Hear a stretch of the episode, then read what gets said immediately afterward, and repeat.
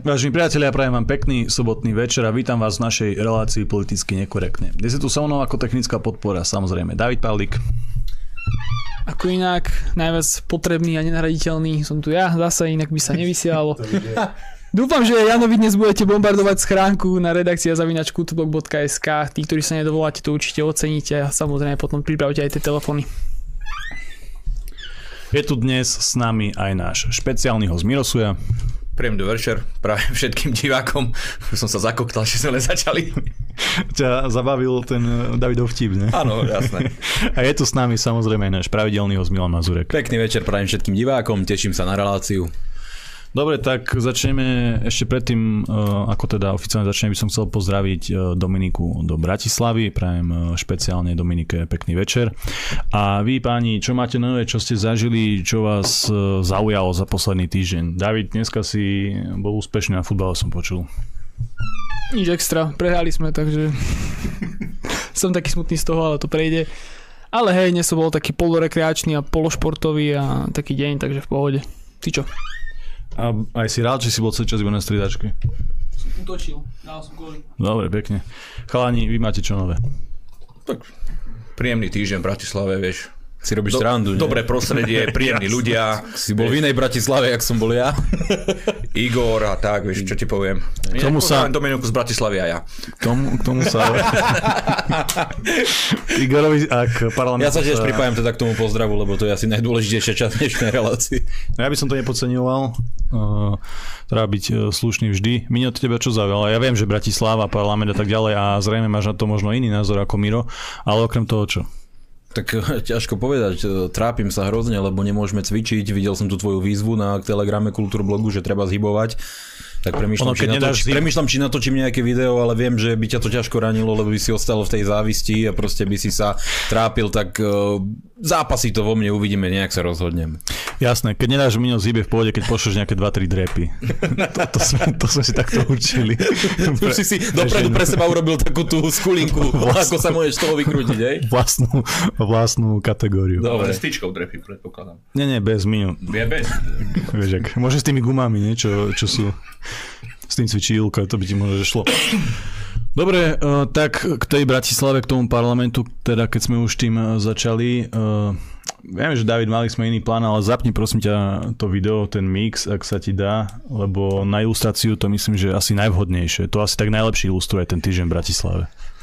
Igora? Mm, áno. Mnohí z nich sa do toho dostali len preto, lebo my sme nezvládli komunikáciu. Že sme nechali, aby hociaké fašistické hovno svojimi drístami, čo tu tlačí ako opica pred kamerami a na námestiach, ovládli a zblbli ich mysle. A dnes si vyberáme, či sa postavíme na stranu týchto fašistických hovien a budeme kryť im Pán chrbát. Minister, prosím, slušne sa vyjadrite. Na ich adresu to je veľmi slušné vyjadrenie. Áno, nejaké fašistické hovno si bude mydliť večer svoje ego, jak je to dobré, že tí dôchodci zomierajú doma bez pomoci, lebo ľudia budú ešte viacej nervózni, viacej zostresovaní a budú mať väčšiu šancu, že povalia túto vládu. To naozaj im idete závidieť to, že oni by dostali 500 eur. Prepáčte, naozaj ma ako ministra financí nezaujímajú tie sračky o tom, keď tu niekto bude hovoriť, že či si to môžeme dovoliť a kde sme to vlastne vyťahli zo špajze tie peniaze. To očkovanie je naozaj najbezpečnejšia a najefektívnejšia cesta. Tiež taký krpatý, jak to Mazurek, tiež bol to Rakúšan, volal sa Adolf Hitler, tiež si povedal, že je ideálna doba na to, aby zblbol mysle ľudí. Toto robilo rovnaké fašistické hovno ako tento Mazurek. Volal sa Adolf Hitler. Pán minister, dôrazne vás žiadam, aby ste sa nevyjadrovali takto expresívne, lebo preruším schôdzu. No treba povedať, že citlivo vnímam tieto vyjadrenia pána ministra financí, ktorého tieto sračky, ako to on nazval, nezaujímajú, teda myslel tým asi nejaké náklady a nejaké sračky ako zdroje, ktoré by mal on spravovať ako minister financí, to je zaujímavé. Dobre, ale na jednu veľmi podstatnú vec sme zabudli a bol by som nerád, keby sme Miro na ňu zabudli do konca relácie, presne tak. Nociáriku, že ju zabudnete. O, to teda nie. Mám taký dobrý zvyk, preto ma tam aj voláte, že vždy vám niečo donesiem. Správne. Chalani, dneska dve pekné trička. spravím si reklamu na petíciu, ktorú rozbiehame. K tomu sa dostaneme tiež. Zákaz vývozu kulatiny. Zobral som 3XL pre vás obi dvoch, viete, lebo viem, že to nosíte ako nočné košele, aby vám to bolo akurát. David ako stan. Aby to nebolo všetko, tak dneska som zvolil dva darčeky. Správne. Ak to nevadí, samozrejme, ak Nie. sa to nebude brať ako úplatky a tak znaka vykopne dvere. Akurát tá taška mohla byť papierová, Miro, ale tak No, tak papierová. Ja túto jednu nosím už rok, ak to nevadí. Chlapci, domáca, vlastná výroba.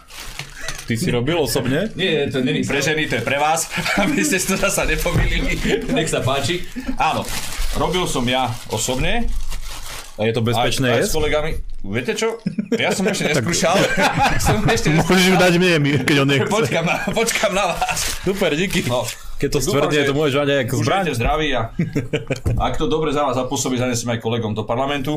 E, ináč som hovoril, že by som mohol zobrať nejakú aj Igorovi, ale spomne sa tam rôzne prímesy, že ktoré by do toho chceli dať tí, čo mi pomáhali pri Veď tej výrobe no. a bál som sa, že si ich pomýlim a zle skončím. Vonia to dobre, aspoň viem, že nemám COVID. E, Ja keď to- toto oceňujem, pretože určite si to Miro zachytil aj ty, tie rôzne výzvy na alternatívnu ekológiu a tak ďalej, na tie alternatívne plány nášho budúceho života spočívajú v tom, že obmedzíme konzumáciu mesa a tých zdravých vecí a nahradíme to nejakým hmyzom, chrobákmi a neviem čím ešte a ja som rád, že to zatiaľ tu nefunguje a ja to osobne odmietam praktizovať a určite nebudem jesť chrobáky, dažďovky a iné e, blbosti. Ja dobre sú kultúry niekde v zaostalom treťom svete, kde to konzumujú v pohode, ja im to akože nechcem brať, ale Myslíš Tom- Europarlament? aj tam, aj tam svet, áno. napríklad, ale pre nás je to meso dôležité. Nemusíme ho jesť stále samozrejme ani 4 razy do dňa, ja to nehovorím, ale to meso je dôležité, toto tu je dôležité, toto tu je správne a tak to má proste byť. Preto ja si to Miro veľmi vážim. Vážim si to tričko, takisto si ver, eh, vážim to, čo si nám priniesol, zvlášť keď to je eh, vlastnoručná výroba, je to super. Dobre, na budúce. Ja by som... do, Momentálne robím domáce Neviem, či ti teraz nedajú vlastnú reláciu. tam je ti vlastné štúdio asi, dobre. Ale teraz e, pre tentokrát budeme aj my slušní, lebo už je to naozaj trápne, že my iba príjmame a to iné od nás, čo dostaneš, je priestor, čo by si si samozrejme tiež mal vážiť, lebo inde ťa nepozývajú, ale my ti dáme tento, Ďakujem za úprimnosť. tento nový časopis, je to Radix, časopis pre majiteľov mozgu, je to dvojka, je to super e, zaujímavý časopis, určite odporúčam.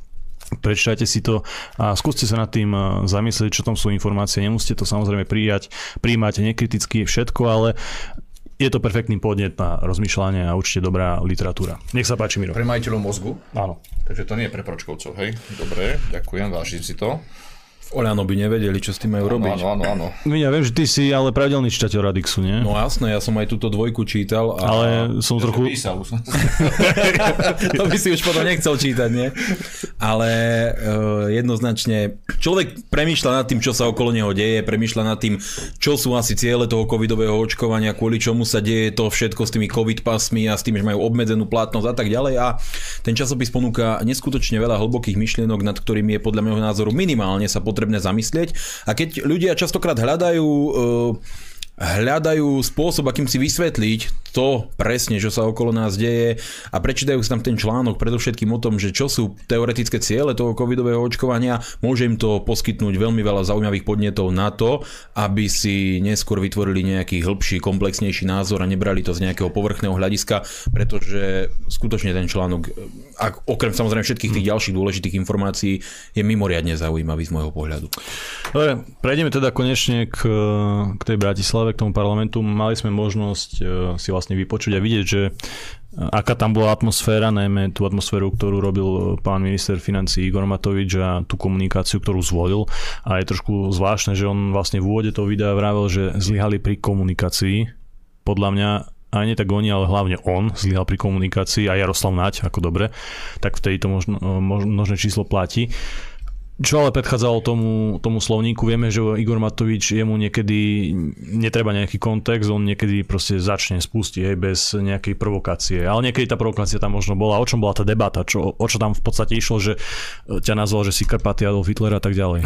Ja som bol dosť aktívny v tej debate a myslím si, že to bol presne ten dôvod, že som mu tam vysvetlil svoje pohľady na to, čo sa deje.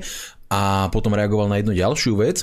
Len e, a mi šlo o to, že on predkladá teda, teda ten návrh zákona, aby mohli vyplácať tie 500 eurové poukazy, aby dôchodcovia mohli chodiť k holičovi mm. a na lyže a waterboarding a podobné tieto veci, ktoré častokrát ľudia robia, keď majú 70 a 80 rokov. No a Nestretol sa to samozrejme v spoločnosti s nejakým porozumením, širokospektrálnym porozumením, lebo kto by to aj čakal pri nápade Igora Matoviča, z chorej hlavy veľa zdravého nevíde. A teda tento človek tam predkladal v tej konkrétnej chvíli návrh, aby sa to prerokovalo v skrátenom legislatívnom konaní. To znamená, aby to nešlo tým mhm. štandardným legislatívnym procesom, ktorý by trval minimálne 3 mesiace v, tomto, v tejto situácii, ale aby to bolo prerokované v priebehu jedného, možno maximálne dvoch dní. A on predstavoval ten návrh a odôvodňoval, kvôli čomu je podľa neho potrebné, aby to bolo schválené v takomto rýchlom konaní a ten, to jeho predstavovanie bolo neskutočne dokonalý náhľad podľa môjho názora do schizofrennej duše narušeného Magora. Lebo on začal najprv tým, ako on si nás všetkých váži a chce našu podporu, potom začal s tým, ako je Fico skorumpovaný bastard, potom zase začal hovoriť, ako opozícia je zodpovedná za všetko, čo sa deje, potom prerušili schôdzu, lebo bola obedná, obedná prestávka, potom keď sa vrátil tak zase prišiel s normálnou náladou, zase začal hovoriť, ako musíme všetci spoločne uh, znášať toto je to útrapy a potom zase začal s tým, ako sme všetci bastardi, hajzli a skorumpované svine. Potom sa skončil rokovací deň a potom zase začal na ďalší deň s tým, ako je dôležité, aby to prešlo, lebo my potrebujeme pomôcť tým dôchodcom a potom zase začal s tými fašistickými exkrementami a tak ďalej. Mm. Čiže uh, išlo to hore, dole, hore, dole, proste podľa toho, ako sa to vyvíjalo. A ja som bol pred tým jeho posledným tretím vystúpením, tou záverečnou fázou, kedy sa už opustil úplne, videli ste to na tom Davidovom zostrihu. Ja som šiel vystúpiť a povedal som mu jasne, že on je ten, ktorý nesie vinu za stav zdravotníctva, on je ten, kto nesie vinu za rozpoltenosť spoločnosti a on je ten, ktorý by sa mal prvý baliť, spakovať sa, vypadnúť a dúfať, že ho neodsúdia na doživote alebo minimálne na pobyt v nejakej miestnosti s penovými stenami, kde si sám nebude môcť ublížiť, lebo už ublížil dostatočne veľkému množstvu ľudí. A nezobral to dobre. Potom na mňa reagoval pán Pročko s tým, že šírim nenávisť a že on videl niekde nejaký zostrih mňa a Adolfa Hitlera a že ho mrazilo. Uh, viete, ja by som tiež vedel urobiť zostrih pána Pročka s Jimom Kerim z filmu Ace Ventura alebo Maska a tiež by ma mrazilo a trápilo by ma, prečo je to poslanie. Ale dobre, zostrihy sú zostrihy, prirovnania sú prirovnania. No a pán Pročko tam niečo hovoril o tom, že my im nadávame do pedofilov. A to ma samozrejme nenechalo chladným. Ja som vo faktickej, ako tam ten Matovič sedel 3 metre odo mňa mm. predo mnou, som im vykričal jasne, že oni mali pedofila poslanca pána Heráka, ktorý sa vzdal mandátu, lebo dve dievčata na ňo dali trestné oznámenia za to, že ich sexuálne zneužíval výmenou za nejaký tablet či iPhone na tábore a už z dvoch dievčat už sú štyri dievčatá a už aj Matovič povedal, že no dve sú možno konšpirácia, ale štyri, štyri to už si asi nevymysleli, čiže štyri dievčatá, aby ste ľudia vedeli, sú už veľa aj na Matoviča, aby ste to chápali, dve Matovič znesie, ale štyri už neznesie. To je tá hranica. Teda. To je hranica, to už je proste extrém. Uvidíme, koľko sa ich ešte objaví pri tom, ako to má tempo, aký spád to má. A teda Igor Matovič, ktorý pána Heráka presvedčil zrejme, aby sa vzdal mandátu, výmenou za to, že ho následne zamestnali v strane Oľano, teraz zožnieva kritiku, že nie len pedofila mali za poslanca, ale ďalej pedofila zamestnávajú. A takýmto spôsobom som mi to povedal a vtedy Matovič dostal skrat, zobral si slovo a prišlo to, čo ste videli na tom videu, aby mi to vrátil. Dobre, čiže tá retorika, ktorú zvolil e, Igor Matovič, nie je nejaká účelová, že chcel by niečo tým dosiahnuť, ale je to také spontánne, proste spontánny prílev emócií, tak to vnímaš. Chcel mi vynádať podľa mňa. Miro, ako vnímaš to, že mm, Igor Matovič také veci ako napríklad verejné financie, záťaž tých verejných financií vníma ako sračky? tak, eh, ktoré ho asi nezaujímajú. Môžeme sa na to aj smiať, lebo, ale ja... Počkaj, ja ti do toho skočím, lebo toto je podľa mňa ten najdôležitejší moment. Vieme, že Igor Matovič môže mať ten slovník, dobre, je to tá komunikácia, ktorá robí v podstate dlho, hej, ale teraz už to nie je ten Igor Matovič opozičný clown, ale teraz je vlastne minister financí a keď vníma tú svoju zodpovednosť, ten svoj rezort ako sračky, tak to je práve ako to tak ja najviac negatívne. Toto som chcel povedať na začiatku, že Igor Matovič zabudol, že už nie je opozičným politikom a že trošku ako bývalý premiér a vlastne súčasný minister financí by sa mal správať trošku na inej úrovni. A nie len to kvôli tomu, že ho sledujú poslanci, ale ja si myslím, že tam sú priame prenosy, sledujú v celom svete a je to hamba pre celé Slovensko, keď si uvedomíme, že máme ministra financí, ktorý verejne vyhlási, že financiám nerozumie, vôbec o to netrápi, vôbec nevie, čo to je, že o všetko sa stará Pavlinka a potom máme top prezidentku, ktorá toto všetko počula, aj napriek mm. tomu ho vymenuje za ministra financí. Tak viete, ak je niekto blázon a tvári sa, že je mozgový chirurg, bude operovať, tak isto ho nejaký riaditeľ nezamestná, lebo nemá na to papiere. Ale ak niekto rozhoduje o osude všetkých financií v rámci republiky, o to, ktoré koľko ministerstvo dostane, a povie, že sa tomu nevie, nevie, alebo nevenuje, alebo sa tomu vôbec absolútne nerozumie, a naša pani mi, prezidentka, ho vymenuje, tak není na chybe podľa mňa ten blázon, lebo ten si to neuvedomuje, ale podľa mňa na chybe je prezidentka, ktorá vymenuje človeka, ktorý je neschopný na túto funkciu, mentálne, ani vedomostne, a aj napriek tomu má možnosť ho nemenovať a ona ho tam vymenuje. Tak na chybe je ten blázon, chudák Igor, lebo niektorí ľudia hmm. za to nemôžu, a ja si myslím, že on za to nemôže, za to môžu tí, čo mu to tolerujú. Hej? Prezidentka, že ho vymenovala, no neviem, Sulík, no tak viete, od Sulíka čo čakať, keď oblizuje a boskáva mikrofón, tak od toho tiež veľmi nečakám. Keď pozriem tú Veroniku, neviem, Remišovať, ako sa volá, no keď sa kokce a potom skúste to pustiť ešte raz a na tretíkrát vám nevie povedať, že akú máme DPH, tak hmm. tá ho asi tiež nebude brzdiť vlastne z tej strany bez ľudí tam už ani nikto není, kto tam ešte, ja neviem. No a Boris, Boris je obchodník, no tak keď mu to vyhovuje, tak ho podporí a keď mu to nevyhovuje, tak ho nepodporí. Ale to není chyba Igor Matovič. Igor Matovič je chorý človek. To ako, povedzme sa na rovinu, je to tak. Chyba Dobre, je, aby... že tí všetci ľudia okolo neho mu to tolerujú. On tam nie je sám. Za to sú zodpovední všetci. Celá vládna koalícia na čele s prezidentkou, ktorá mala možnosť tohto blázna nemenovať, ale aj tak ho tam vymenoval. Aby sme si dali nejaký možno taký konkrétnejší príklad, alebo také zhrnutie, vnímaš to v podstate ako keď e, šimpanz ujde zo svojho výbehu zo zoologickej záhrady, dostane sa do ulic, do mesta, predstavuje tam nejaké nebezpečenstvo, nejakú hrozbu pre tú spoločnosť, ale nie je to zlyhanie toho šimpanza, lebo on je v podstate v cudzom a predstavuje to jeho možnosti chápania sveta, že kde je. A je to vina vlastne tej služby zoologickej záhrady, v našom prípade asi možno tej koalície, že uh, mu dovolili zastávať na rezort rezort uh, financií a že o tom dosadili v podstate. Tak ale čudujeme sa.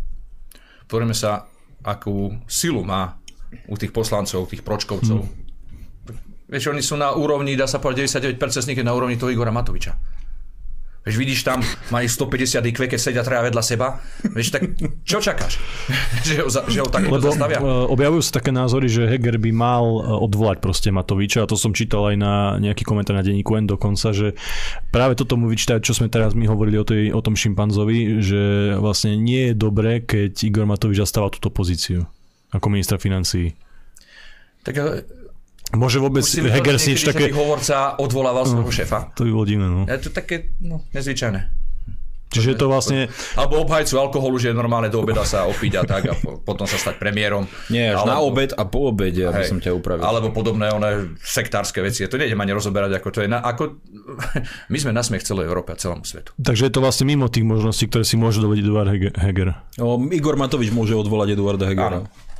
Takže toho odvolávania sa asi nedočkáme, lebo ja som chcel akože, že by ste tu dali nejakú takú pozitívnu úvahu alebo nejakú nádej, že áno, mohli by to spraviť, mali by to spraviť, ale vy rovno hovoríte teda, že nie, že toho sa asi nedočkáme. To je teda. jedinú možnosť, ako sa ho dalo zbaviť elegantne, mala mm-hmm. prezidentka Slovenskej republiky, mm-hmm.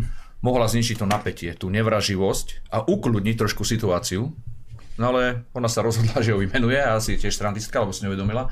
Ja neviem, aký dôvod to bol. Možno, že chce, aby tá jej strana z progresívneho Slovenska, čo to je, no ty to vieš. Tiež kadejakí huliči, že aby sa dostali vyššie a že Igor im to umožní, keď bude minister financí, takže im no. preferencie. Tak možno, že rátala s tým. Ale tak si neviem predstaviť, ako normálne príčetný človek vymenuje blázna za ministra financí. Pozri, len to má dve roviny podľa môjho názoru. Jedna je tá, že áno, Igor Matovič rozbíja Slovensko na kusy, ničí verejné financie, zadlžuje ďalšie generácie a robí po sebe takú potopu, že pú, ako ďalšia vláda bude mať obrovský problém dať to celé dokopy. Len bohužiaľ to je naša výzva. Ale druhý hľadisko je to, že my potrebujeme povaliť túto vládu, ale že za každých okolností potrebujeme povaliť túto vládu všetkými prostriedkami, ktoré sú k tomu dispozícii. A povedzme si na rovinu, Igor Matovič tomu snaženiu dosť pomáha. Igor Matovič reálne dosť pomáha tomu, aby ľudia tú vládu znenávideli až do takej hranice, že máme väčšiu a väčšiu šancu ju povaliť. A v tejto chvíli je z toho hľadiska, nie z toho hľadiska, že e, padáme na hubu a štát sa zadlžuje, ale z toho hľadiska, že máme nejaký cieľ povaliť vládu, lepšie, keď tam je Igor Matovič. Ako reálne on tú vládu intenzívne rozbíja a to v tejto chvíli bohužiaľ potrebujeme a tie ceny, naozaj tie ceny sú vysoké, len tá situácia nie je nejaká ľahko riešiteľná. Dobre, ako vnímate ale tie konkrétne 500 eurové poukážky pre dôchodcov ako návrh na zlepšenie situácie, ako myslím teraz tú myšlienku, že práve takýmto spôsobom by sa dala zlepšiť tá situácia. Ja som to už riešil aj s Milanom Hrikom a Mirom Heredošom a ja vlastne ešte stále na ten istý názor ako na lotériu a na plošné testovanie, že tie veľké financie, ktoré boli na to využité, by mali ísť dobre, môžu ísť na boj s covidom, ale asi v takej forme, že by sa mali investovať priamo do zdravotníctva, čo by mohlo mať aj dlhodobý efekt, hej, zvyšovanie tých kapacít a tak ďalej. A um, takéto nástroje ako, ako tá smiešná lotéria, plošné testovanie a teraz uh, tie poukážky sú podľa môjho názoru asi plýtvanie tých peňazí. Ty vlastne teraz tvrdí, že tá atomová zbraň Igora Matoviča, tá prvá, nezabrala? Nie. Neviem, lebo on práve, že to jediné zabere. Inak ale Jožo Pročko ešte aj teraz počas tejto schôdze obhajoval to prvé celoplošné mm. testovanie, že jeho argument bol, no ako inak zistíte, kde, ma, zistíte, kde máte chorých, keď nebudete celoplošne testovať. No. Genius. Keď sa vrátime k tým dôchodcom, táto vláda na začiatku zrušila zákon, kde mali dôchodcovia dostávať 13. dôchodky. To znamená, že im zobrala minulý rok dôchodok a tento mm. rok 13. dôchodok. Nie je tu almužnú, čo im teraz sa tvári ako vianočný príspevok, že to je 13. dôchodok. Reálny dôchodok v plnej výške čo by tí dôchodcovia pocítili, čo rátajú každé euro na čo použiť a vedeli by ho čo najlepšie oni využiť. Toto im zobrala. A teraz sa im snaží zalepiť oči nejakého 50 alebo 500 eurovou poukážkou a 100 eurami na, na energiu. Pod podmienkou, mm. samozrejme, že očkovania. Samozrejme, tí dôchodcovia to využijú, jasné, tie poukážky. Za prvé dostanú niekedy v lete a za druhé neviem, že by chodili ku mne do fitka niekde dôchodcovia alebo na hokej, keď je lockdown a podobne. To znamená, nemajú kde, alebo k Holičovi, k Barberovi, vieš, strihajú sa niekde po garážach a kašľú na celého Matoviča jeho 500 eurové poukážky. Takže asi tak. To znamená, že na jednej strane im zoberete 13. dôchodky v plnej výške každý rok a na druhej strane sa ich snažíte nejako zapchať oči nejakou 500 eurovou poukážkou. Je to ako veľké svinstvo. Nehovorím o tom, že začíname segregovať už aj dôchodcov, že na tých, ktorí áno, ktorí môžu, ktorí majú dve dávky, tri dávky a samozrejme tí, čo nemajú, tí nedostanú nič. Ja si myslím, že naši otcovia, starí otcovia, mami, ktoré dá sa povedať, že budovali Slovenskú republiku a myslím, že to robili veľmi dobre, lebo ešte stále táto vláda žije z toho, čo získali generácie pred ňou, si zaslúži, aby rovnomerne bolo zapchádzať s každým rovnako a nie ich segregovať. Však toto sme zažili za fašizmu, akorát sa na to Igor Matovič odvoláva, ale čakať nejaké racionálne kroky od tejto vlády je asi myslím úplne zbytočné. Podľa môjho názoru je toto načisto šialené. Oni tu, keď si to zoberiete z nejakého etického, morálneho hľadiska, nútia ľudí, ak by teda ten zákon prešiel aj v parlamente, bavme sa v tejto rovine, oni nútia ľudí k nezvratnému lekárskému zákroku, k injekcii nejakej látky do tela, na ktorú môže mať každý jeden z tých ľudí, ktorých sa to konkrétne týka rôzny názor. Niekto môže si myslieť, že je to veľmi dobré, niekto si môže myslieť, že je to svinstvo, ktoré si do seba nedá. A ten slobodný názor musí tento štát skrátka rešpektovať. My sa tu bavíme o ľuďoch, ktorí častokrát celý život poctivo makali, a na dôchodok im vlády, ktoré na Slovensku vládli, všetky dostali, dali teda doslova almužnu. A títo ľudia teraz majú byť vydieraní nezvratným lekárskym zákrokom za to, aby mohli dostať nejakú poukážku, ktorú ani z veľkej časti nemajú ako využiť. A nebavíme sa teraz o dvoch dávkach, lebo Igor Matovič tu veľa hovoril o tom, že 870 tisíc dôchodcov na Slovensku je zaočkovaných dvoma dávkami. Dvoma dávkami. Ale problém je, že nikto z nich by reálne nedostal ani cent a nedostal by tú poukážku. Pretože tá sa vzťahuje iba na tých, ktorí budú mať tri dávky vakcíny. To znamená, už v úvode tu došlo k obrovskému klamstvu. Vláda tých ľudí reálne oklamala, povedala im dáte si dve dávky a bude kolektívna imunita, budete v bezpečí. Im vtedy nikto nehovoril, že príde tretia dávka a že vás na ňu budeme lákať úplne ubohým spôsobom. To znamená, dochádza tu k obrovskému klamstvu a tých ľudí nútia ísť na tretiu dávku a Igor Matovič povedal, že je to životne dôležité. A predstavte si, ako sa má cítiť ten človek, ktorý celý život poctivo makal, robil, platil dane od vody a teraz proste príde Matovič, ktorý mu zobral 13. dôchodok a povie, chceš 500 eurovú poukážku na fitness centrum, na lyže a podobne? Chod si do seba napíchať tri dávky niečoho, čomu on teoreticky nemusí veriť a treba priznať, že tie peniaze by oni teoreticky, ak by to všetko prešlo a všetko tak bolo, do ekonomiky začali nalievať v lete 2022. To je tak obrovský časový odstup, že by aj z tohto hľadiska vôbec neboli užitočné. Toto skrátka neprichádza zo žiadnych normálnych, racionálnych rovín v úvahu a celé, podľa môjho názoru ešte z toho morálneho hľadiska, čo je na to najhoršie, boli vystúpenia predsedu parlamentu, pána Kolára a dnes, teda dnes, včera to bolo tuším, pána Matoviča, ktorí verejne vyzývali ľudí, dajte tie poukazy potom na bazoš, dajte ich na internet, predajte ich za 400, priekupníci, kupujte ich, predávajte ich. Oni vyslovene, pozrite si vystúpenie Borisa Kolára, povedal, však nech s tým obchodujú, nech to predávajú, nech to predávajú za 350, 400 eur, nech sa s tým robí biznis, ako vexlak od prioru, ako keby sa nič nezmenilo od tej doby a Matovič to potom potvrdil potvrdil, áno, je to tak, tak nech to ten dôchodca predá za 400 eur, tak keď to má predať za 400 eur, tak mu daj rovno 400 eur na ruku a nemusíme sa s ničím trápiť, no nie? Viete, oni si už dopredu robia nejaký nechutný, nemorálny biznis na zdraví najzraniteľnejšej časti našej populácie. Viete, to je, to je tak úbohé, nechutné, keď niekto vidí, ako títo ľudia v parlamente vystupujú, že sa mu musí zdvíhať žalúdok. My sa tejto vlády musíme zbaviť za každú cenu. Problém je v tom, že napríklad sa, sa zvyšovať energie, to vidíme mm. vlastne všetci.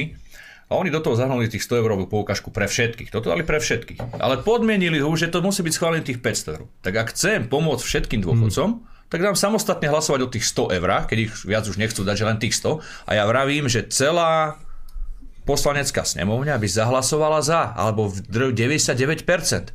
Ale nie, oni to spoja s tými 500 eurami chcem pomôcť dôchodcom všetkým, no povedal, že to je pre všetkých dôchodcov. Tak dajte dve hlasovania. No ale to už nie. Toto keď som povedal, nie, nie, nie, v jednom. Takže v tomto prípade by ste to boli ochotní e, podporiť. Ale tých 100 eur áno. Samozrejme. 100 eur pre všetkých dôchodcov, áno, ktoré nie sú ničím podmienené, mm-hmm. lebo to sú pre všetkých dôchodcov a si to zaslúžia. Ako boli tam návrhy na väčšie sumy, Čak ako Milan povedal, prečo mi dajme rovno tých 400, keď majú za toľko prekupovať tie one. Mm. Oni najlepšie vedia, ako s tými peniazmi naložiť. Ako dávať im poukážku, ktorú nebudú vedieť, kde mať. No, vieš, to budú zasa podvodníci, budú ich okrádať, budú zase tých dôchodcov zneužívať a výsledok tam bude ale tu si treba ešte zobrať do úvahy, že k tomu sa musí vyrobiť systém, tam musí byť generátor, generátor tých kódov, tam musí byť registračný systém, tam musí byť server, ktorý to bude spracovávať, to sa musí naprogramovať, tam treba zákazku na IT, nejaké Zase, riešenie, no. tam treba proste mechanizmus, ako to budú tie firmy si žiadať od toho štátu, od tej finančnej správy, tam musia byť ľudia, ktorí to budú kontrolovať a vyplácať následne tým podnikateľom. Viete, to je oblúdny obrovský mechanizmus z chorej hlavy, ktorý skrátka nesmie byť zrealizovaný. Bohužiaľ, to v parlamente prešlo do skrátenej riadneho legislatívneho konania o jeden jediný hlas. O jeden jediný hlas a ja chcem aj týmto e, spôsobom poslať do Rimavskej soboty odkaz Joškovi Šimkovi. Jožo, proste neviem, prečo ti to za to stojí, ale nemal by si toho blázna podporovať, nemal by mm-hmm. si to mhm. takto držať, lebo tvojim hlasom, Jožo, poznáme sa, to celé teraz prešlo do skráteného legislatívneho konania. Už sme mohli toho Magora zastaviť. Mohli sme zastaviť a mohli si, mohli sme aj ty svojim hlasom zásadne pomôcť k ešte väčšiemu prehlbeniu koaličnej kríze. Skrátka, teraz... Veľa ľudí to možno nezachytilo, minus skús to nejak e, podrobnejšie opísať. No, o jeden hlas to prešlo, o jeden jediný hlas, pretože jeden opozičný poslanec, konkrétne Jozef Šimko, primátor Rimavskej soboty, týkame si, poznáme sa, proste z mne nepochopiteľných dôvodov za to hlasoval a ja si myslím, že neurobil dobre a verím, úprimne chcem veriť tomu, že Jožo si toto rozmyslí a nebude toho Magora podporovať, lebo toto je, potom všetko, čo sme si teraz povedali, to je nechutné, nemorálne, neefektívne a načisto šialené. Tak poslanec rozhoduje podľa svojho mm. svedomia, najlepšieho vedomia a rozdol sa tak, tak je tak. Dobre, vážení priatelia, dáme si teraz prestávku, po ktorej sa vidíme znova. Vážení priatelia, ja vás vítam späť v našej relácii politicky nekorektne. Tu so mnou David Pavlík, Miro Suja a Milan Mazurek. E, Miro, ešte raz, teraz sme sa o tom správali veľmi pekne, ti ďakujem za polovnickú salámu, top, som veľmi rád. Na budúce si ale, ak som, že by to znelo, že donesieš tú pašteku. Áno, slúbil som to, tak ale zase budete musieť pozvať. Hej, to určite pozveme. Čo takto poslať pre naše férach? Alebo príďte vy sa od nášho My nepôjde po teba. Dobre, ešte asi budeme bohužiaľ musieť ostať e, pri téme parlamentu, keďže tam toho odznelo trošku, trošku viac a pri tejto politike v tej Bratislave. Uh, začneme ešte veľmi skrátka, musíme komentovať uh, progresívny návrh progresívneho komunistu, teraz neviem, ktorého súdruha to napadlo. Valašika. Dobre, a on tam navrhol niečo o súloži so súhlasom. Skús to nejak, bo ja tomu nerozumiem. Ja som... Ty si nikdy nemal ešte... súhlas, nie? Ty si nikdy nemal súhlas, ja som, ja som videl, ale, ale niekde, bolo to v memečkách, bo, asi to bolo vo Švédsku a v Amerike už nejak schválené. Myslím, že vo Švédsku to je tak, týmto spôsobom, že to prešlo. A ja som videl iba v memečkách, že niečo také riešili. Ja som si nevedel predstaviť, že u nás na Slovensku niekto, nejaký súdruh, súdruh to vymyslí a že reálne to bude pretláčať. A mňa veľmi zaujímajú tie, e, tie argumenty alebo vlastne tá forma, ako to prezentovali. Lebo ja som to nenašiel ten návrh, asi som možno hľadal, hľadal zle alebo čo. Skúste nejak opísať, oč tam išlo aj v podstate, lebo toto už je taký návrh naozaj na úrovni tej Číny, alebo ako to povedať, proste už je trošku ďalej, ako, ako si Slovensko môže dovoliť zatiaľ. Ja som uh, urobil tú chybu, že ja som sa s ním pustil do debaty a bolo mi to objasnené, bohužiaľ. A pochopil som to a to je proste problém, že som pochopil to myslenie tých progresívcov a je to desivé. Čiže on teda navrhol, aby každý jeden nejaký pohlavný styk musel byť po vyslovenom súhlase. To znamená, uh, musíš sa opýtať, chceš to? A ona, on, ono, ja neviem, ako to u nich funguje u progresívcov, alebo oni musia povedať áno, musia pri tom prikyvnúť nejak hlavou. Povedal nám, lebo to som sa pýtal. Počkaj, nie je tam o to, že ten súhlas musí byť nejakým spôsobom zdokumentovaný, no, aby si ho musel... To potom... je problém, to je presne ten problém, že ja som sa opýtal, že či to musí byť zmluvne, že mm. či mhm. tam musí byť nejaký podpis a keď podpis nebol sfalšovaný, či musí byť u notára, ubezpečil ma, že takto nemysleli, tak super a že či to nemusí byť teda na videu, mm. potom máš zamienku si to točiť a tak. Čiže je veľa tých možností a uhlov pohľadu pri tejto problematike.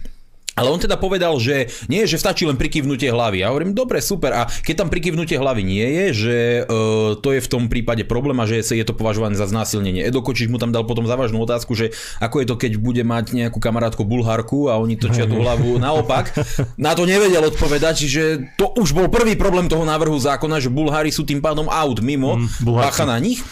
A teda ja som sa ho opýtal, že ako bude prebiehať to dokazovanie, že teraz no, práve... Janková bývalá frajerka si povie, počúva, idem mu zrujnovať život a poviem, že, že skrátka ja som Jankovi nedala hmm. ten súhlas a uh, a čo sa následne stane? Ja som sa opýtal, že ako to bude dokazovať. Ako on povie, on povie, áno, dal, dala mi súhlas, ona povie, nie, nedala som mu súhlas, máme tu kauzu, máme tu prípad. A čo, to bude obvinené sa bude mať v rukách tvoj život na základe toho, že sa na teba nahnevala nejaká bývalá frajerka, lebo si urobil nejakú hlúposť, alebo proste, lebo je hlúpa ona, alebo proste ja neviem mm-hmm. čo a teraz ťa bude chcieť, chcieť odsúdiť? Budeš mať, naozaj musieť mať to video, tajnú kameru v izbe, alebo ako, ako to bude prebiehať? A on mi na toto neodpovedal, povedal, že no tak to sa bude, to bude vec dokazovania. Ale akého dokazovania? Super. To je nezmysel, rozumiete? A argumentoval predovšetkým tým, že prečo je potrebná takáto kravina navrhnúť, ale to sa bavíme len fakt v rovine srandy, lebo tam je celý svet progresívcov, v rovine mm. srandy, zábavy, uletených kráľovstva krivých zrkadiel, Alica v krajine zázrakov, proste. A fetu. Fe a fet.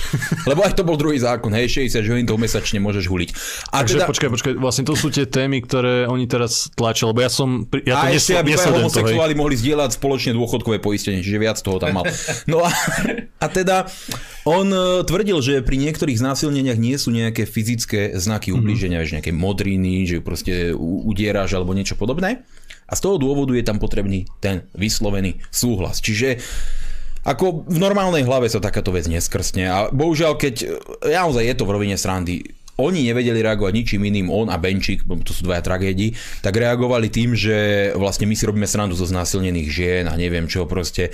E, ako fakt, to je, to je úplná úbohosť dávať do, tej, do tejto emočnej roviny, keď dochádzajú fakty, pretože takúto kravinu normálny človek nemôže navrhnúť a to, že je to vo Švédsku, no je to tam vo Švédsku, ale tak vo Švédsku je veľa super vecí, ako záchody mm. pred tretie a 50. pohlavy a podobné vymoženosti, po ktorých asi netúžime, neviem ako ty Miro, ale... No, tak ja neviem, ja si myslím, že tam by mala na to natočiť Renka Bihariova nejaké ilustračné video, že toto je znásilnenie, toto nie a takto ten signál dáva, že žena súhlasí a takto nie. A myslím, že všetci by si ho radi pozreli. A, nie. To, to úplne, a ja si myslím, že v tom, v, to, v, tej, chvíli, v, tej, v tej chvíli by prestal akýkoľvek intimný život na Slovensku na určitú dobu, keby toto zabudli tí, čo to video pozerali. som mal teda, ja Neviem, lebo Janko dával dávnejšie fotku v plavkách a chválili ju tu, takže zase by som z toho zrandu nerobil. Dobre, ja som, ja som chcel teraz ešte Proti vlastne... žiaden disputát Určite, prečo nie? Určite. My nesegregujeme, keď sa ti páči. Ja, prečo nie? To Sloboda je nádherná. My sa aj naďalej s tebou kamaráti. Je to na poriadku. Dobre, teraz vážne. Uh, ja to až to tak... bolo vážne. Priznám sa, že ja to až tak nesledujem, čiže môže to byť moja chyba, ale tie návrhy vlastne tých komunistických progresívnych poslancov v parlamente, oni aspoň z toho, čo, ako to ja vnímam, sú väčšinou v takejto rovine, že nie tie relevantné problémy, ktoré by nejakým spôsobom odrážali realitu na Slovensku, ale stalo sa to tieto uh, pre mňa úlety, je, že proste nejaké homosexuálne to... zväzky, proste byrokracia pri súloži a tak ďalej. Všetko, čo oni dávajú, sú proste prvky rôzneho sociálneho inžinierstva, nič príčetné, absolútne. No si neviem predstaviť za socializmu, že by niekto povedal, že áno, že je to v poriadku, že tvoje deti môžu 60 cigaret, jointa alebo marišky alebo hmm. marihuany vyfajčiť a je to úplne v poriadku. A ešte vravel, že to je konzervatívny. Na, na, našľahaní boli celý Ale mesiac, povedal, že, to že to nie je nejaký extrémny liberálny zákon, že to je konzervatívna rovina, na ktorej podľa nich sú schopní sa dohodnúť. To znamená len dva jointy denne môžeš vyfajčiť. A to podľa mňa by si bol zhulený od rána do večera a celý a mesiac. Vzťahovali by sa na to aj tie poukážky pre dôchodcov? Alebo ako to mali skombinované, aby získali podporu? svete možno aj. Si neviem predstaviť, že ty máš doma, alebo máme deti, aj. Mm. Asi všetci všetci, čo sme tu. Okrem Nie, si... Janko nemá. Nemáš? Ešte nie. On mal ten problém s tým zákonom. Ja, ja, s tým súhlas. Dobre, nemal, nesúhlas. Nemal súhlas. tak, tak my je normálne, čo máme deti, hej. Zatiaľ už ťa segregujeme, vidíš. Hej, hej. Si predstav, že príde ti tvoj syn domov a 60, oni Joe to môže vyfačiť za mesiac. To znamená, že našľahaný 30 dní. Zase, ja neviem, že by niečo robil, alebo že by niekde išiel na aute, ale je to úplne v poriadku, je to legálne. Hej. Ale nejaké vyjadrenie od našej súdružky najväčšej, ktorú máme, ministerky spravodlivosti, ťa môže dostať natvrdo do basy, ale že si svetovaný celý mesiac, to je úplne v poriadku, je to legálne. Ja neviem, ako, kde my sa takto dostaneme. A inak ešte povedal Valášek, že to, že marihuana je brána k tvrdým drogám, je mýtus. Progresívne Slovensko je mýtus, podľa mňa. Dobre, takže vlastne e, ja, ja túto tému som otvoril len preto, že, lebo aby sme si tak možno trošku ilustrovali, ako bude vyzerať vlastne politika progresívneho Slovenska ako možno vládnej strany alebo parlamentnej strany, lebo oni zatiaľ nie sú ani parlamentná strana, našťastie pre mňa, a nie sú ani vládna strana, ale asi budú tieto témy otvárať e, častejšie a už tedy reálne budú mať aj na to e, lepšie nástroje, takže niečo z toho no, keď teoreticky... KDH, tak... No, vieš. Tie, tých liberálnych strán ako KDA a tak ďalej je tu viac, takže oni môžu vytvoriť, reálne majú na to šancu uchopiť moc. Ale to už je naozaj e, na voľbách.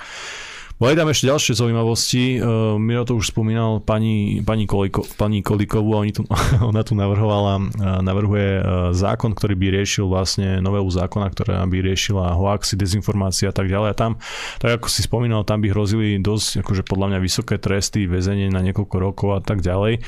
Ako to vnímate? Pretože už sa na to objavila kritika, nielen teda logicky z opo- opozičných stran, čo je prirodzené, ale reagovala na to kriticky aj pani Remišová, čo je ako zlaté od nej a super, držím palce.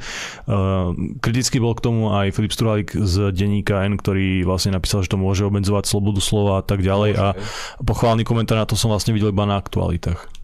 Však je to brutálny útok na alternatívne médiá. Čo sa ako k tomu dá povedať, ako každý príčetný človek a normálne rozmýšľajúci vidí, že čo za tým je. Ale Milan to možno vníma inak. Ona, ona vlastne tento návrh... súhlasí. Hej, že možno on súhlasí s týmto návrhom. nie, nie, nie. Sa ho. Ona tento návrh dala zatiaľ len do medzirezortného pripomienkového konania. Hej, aby to ľudia chápali, teraz sa budú jednotlivé rezorty vlády, teda ministerstva, vyjadrovať k tomu, že ako vnímajú tento návrh trestného zákona. Nie je tam len to, že dostaneš v núdzovom stave 4 až 10 rokov za šírenie nepravdivej informácie. Čiže ona nie, že E, nejak e, iluzórne, metaforicky, ale de facto aj de jure zavádza ministerstvo pravdy. Normálne, že štát povie, toto je pravda a keď šíriš niečo, čo štát povedal, že nie je pravda, 4 až 10 rokov v rámci súčasnej situácie v núzovom stave. Ako ani Severná Korea podľa mňa nie je až tak prísna.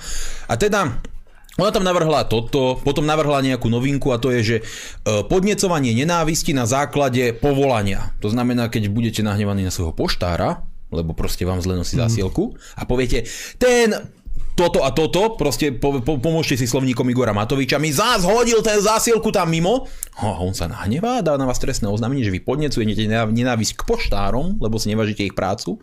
A to teraz myslím poštára, môže to byť pekár, cukár, môže to byť taxikár. Alebo poslanec. Budete š- odsudení, že šírite nenávisť k taxikárom pre ich povolanie. Rozumiete, to je, to je niečo, čo neskrsne v normálnej hlave, ale iba v hlave nejakého fanatického fašistu alebo bolševika. To je šialenstvo. Potom tam má samozrejme sprísňovanie tých noriem, extrémizmu za tieto ďalšie mm. veci a tak ďalej. A uh, Samozrejme tam má ešte zjemňovanie potom trestov za uh, drogy. Čiže to všetko je v jednom balíku. Drogy zjemníme a tých, čo šíria v úvodzovkách nepravdu, zavrieme. Samozrejme je to šialené a poviem to na jednom konkrétnom príklade. Je tu taký známy dezinformátor, on klame, kde príde, volá sa Peter Sabaka, určite ho poznáte. A on v hlavnom vysielacom čase na Markíze utrúsil takú fantastickú vedomosť, kto vie, kde ju našiel, asi si ju vycúcal z prsta, u neho to tak býva zvykom podľa mňa. A ten povedal, že očkovaní by nemuseli nosiť rúška, pretože oni sú chránení a vírus neprenášajú. Čiže blbosť a blbosť, ktorú vyslovil tento pán, okrem inej blbosti, keď predpovedal 10 tisíc mŕtvych ku koncu oktobra. Na základe kolikovej zákona by teraz musel ísť pán e, Sabaka minimálne za súbeh troch trestných činov alebo trestného činu spáchaného trikrát proste ísť do basy.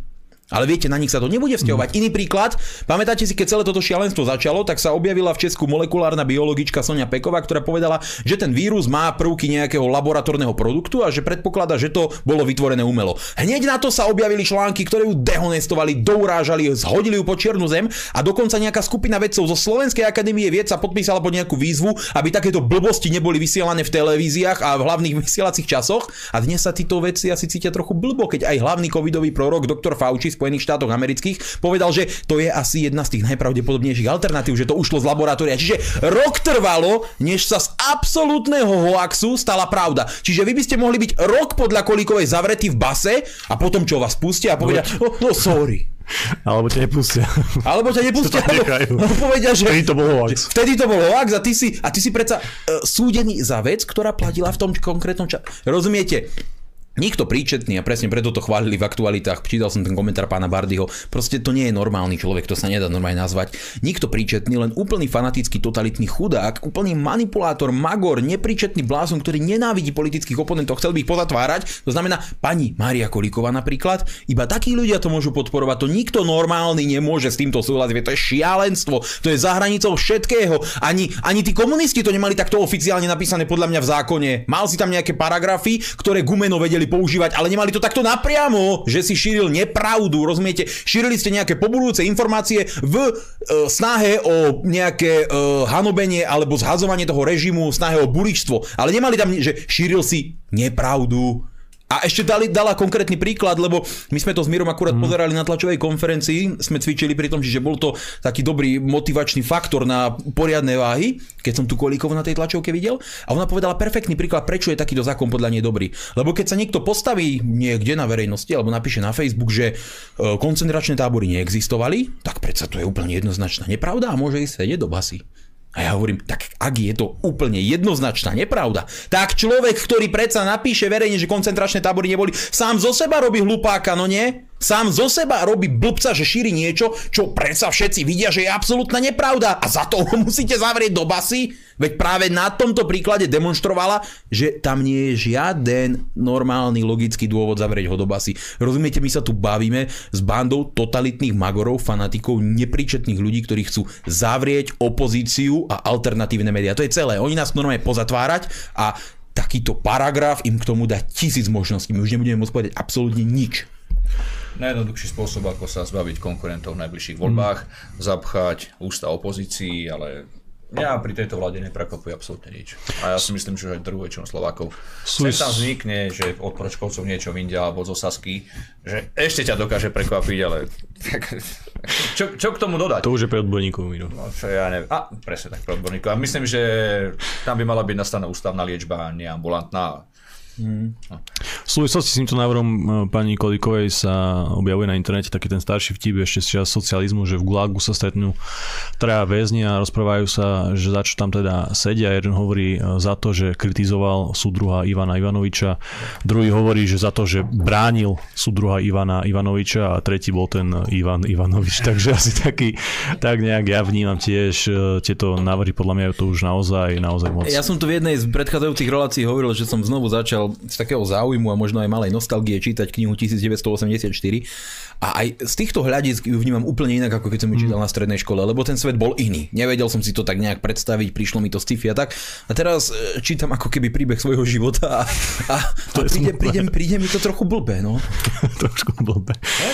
Dobre, je tam ale ešte ďalší návrh od pani ministerky Milanovej, ktorá chce riešiť médiá a chce riešiť to pomocou nejakého národného regulátora. Ja tie podrobnosti neviem, ale viem, že ty si to študoval a vlastne sme sa rozhovárali o tom, že by to mohlo byť namierené aj proti alternatívnym médiám, teda to, trošku sa to bude asi dotýkať aj nás v Kultúrblogu.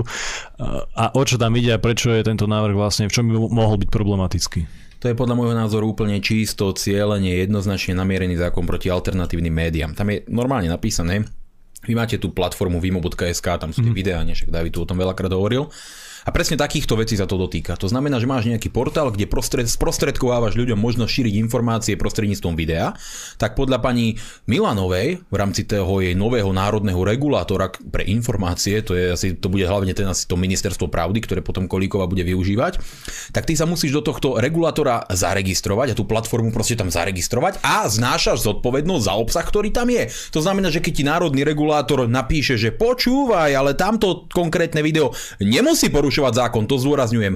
Šíri nenávisť, takto je to napísané, že ak dochádza k šíreniu nenávisti, čo je tak široký Všetko pojem, emócií, že proste. proste to môže byť čokoľvek a tí konkrétni ľudia, ktorí budú v tej komisii pravdy, ktorí o tom budú rozhodovať, tí budú mať tú moc určiť, čo šíri a čo nešíri nenávisť. To znamená, každý nepohodlný obsah, moje vystúpenie, mirové vystúpenie, táto relácia, všetko bude byť, môže byť zmazané z internetu, ti musí da, môže dať rozkaz, aby si tú konkrétnu vec zmazal. Potom sú tam nejaké e, legislatívne zmeny ohľadne článkov v alternatívnych médiách, ohľadne účtovníctva, ako musia byť zverejnené všetky dary, ktoré prichádzajú, všetko to musí byť absolútne transparentné, verejné, nie tak transparentné ako v nadácii otvorenej spoločnosti alebo v iných týchto mimovládkach, ale skutočne transparentné, alebo pri financovaní Oľano a podobných perál. A teda absolútne dochádza k rozpitvaniu tých alternatívnych médií na kusy a, vy, a vytvoril sa tu nový mechanizmus, ktorý ich bude kontrolovať, keď šíria nenávisť v úvodzovkách a môžu im dávať tieto pokuty, môžu ich zablokovať, môžu byť trestnoprávne zodpovední a môžu udelovať pokutu za šírenie nenávisti do výšky 100 tisíc eur. Za šírenie nenávisti, čo je nedefinovaný pojem. Absolutná právna anarchia z tohto hľadiska a tá ministerka, to ministerstvo kultúry získava do rúk absolútnu moc. A viete, že je najkrajšie samozrejme Facebooku, YouTube a týchto vecí sa to vôbec nebude dotýkať, lebo na tých si nedovolia. Bude sa to dotýkať slovenských producentov týchto služieb, to znamená práve niekoho ako ste vy a budete musieť zabezpečiť užívateľom nejakú možnosť, aby to mohli nahlásiť a keď vám to nahlásia, vy to musíte vyhodnotiť a vy napríklad poviete, podľa nás to nesplňa nejaké podmienky, že by to šírilo nenávisť, tak to nechávame a on sa obratí na toho národného regulátora a ten povie, no ale splňa to a oni vám zavolajú. Alebo vám napíšu, hmm. proste stiahnite to. Teda, alebo možno bude nejaký komunikačný mechanizmus, keď už budete zaregistrovaní v nejakom systéme a keď to nestiahnete, nesplníte, prichádza pokuta a potom možno aj väzenský trest za to, že ste nezmazali nejaké video, ktoré vôbec nemusí porušovať zákony Slovenskej republiky, ale vadí nejakej pravde alebo nejakej komisii pravdy. Rozumiete, my sa tu bavíme pri tejto vláde s bandou absolútnych totalitných fanatikov magorov, ktorí chcú zapchať ústa každému, kto je nepohodlný. A preto generálny štrajk. Dobre, asi to spravíme s Davidom tak, že mm, dáme si nejakú prihlášku do toho národného regulátora, alebo ako sa to volá, a budeme tam my robiť a my budeme učovať, čo je pravda, čo je nenávisť a toto bude asi pre nás jediná možná cesta, ak to teda schválite v tom parlamente. Čo no, dúfam, že nie. To už majú slúbené pročkovci, takže neviem, že to je top kvalita. Miro, nie, že budeme to hlasovať, je? Lebo už nebude relácia. Navrhnem ťa. A máš istotu, že prejdeš. Dobre. Máš istotu, že prejdeš. Šiel by som do toho. Dobre, Miro, e, využijeme ešte ten, e, ten čas, ktorý nám tu ostáva. Skús nejak veľmi krátko opísať tú petíciu, ktorú si tu spomenul v súvislosti s e, tričkami, ktoré si nám daroval. Tak ako som už povedal, v rámci vyhlasovaní území európskeho významu som prechádzal celé Slovensko, rôzne lokality a takisto, keď sme sa predali so ľuďmi, a organizáciami prevod tých pozemkov z ministerstva životného prostredia pod či spod ministerstva pôdospodárstva pod ministerstvo životného prostredia, tak vlastne na tom vidieku a rôznych regiónoch Slovenska sa stretala rôznych ľudí. A viacerí z nich sa ma, na mňa obratili s takou otázkou, že či viem, ako sa nakladá s gulatinou, či viem o tom, že sa vyváža do Číny, že Číňania priamo chodia nakupovať na Slovensko, že sú pri nakladkách a že oni proste sú hotoví, bezbranní, že nemajú čo dať ľuďom robiť, tieto malé a stredné píly, lebo priamo aj na ich dvore si dovolí Číňan prísť, naložiť kontajner alebo desiatky kontajnerov a odviezť ich do Číny a oni tam 15-16 zamestnancov hmm. majú a nemajú čo dať robiť.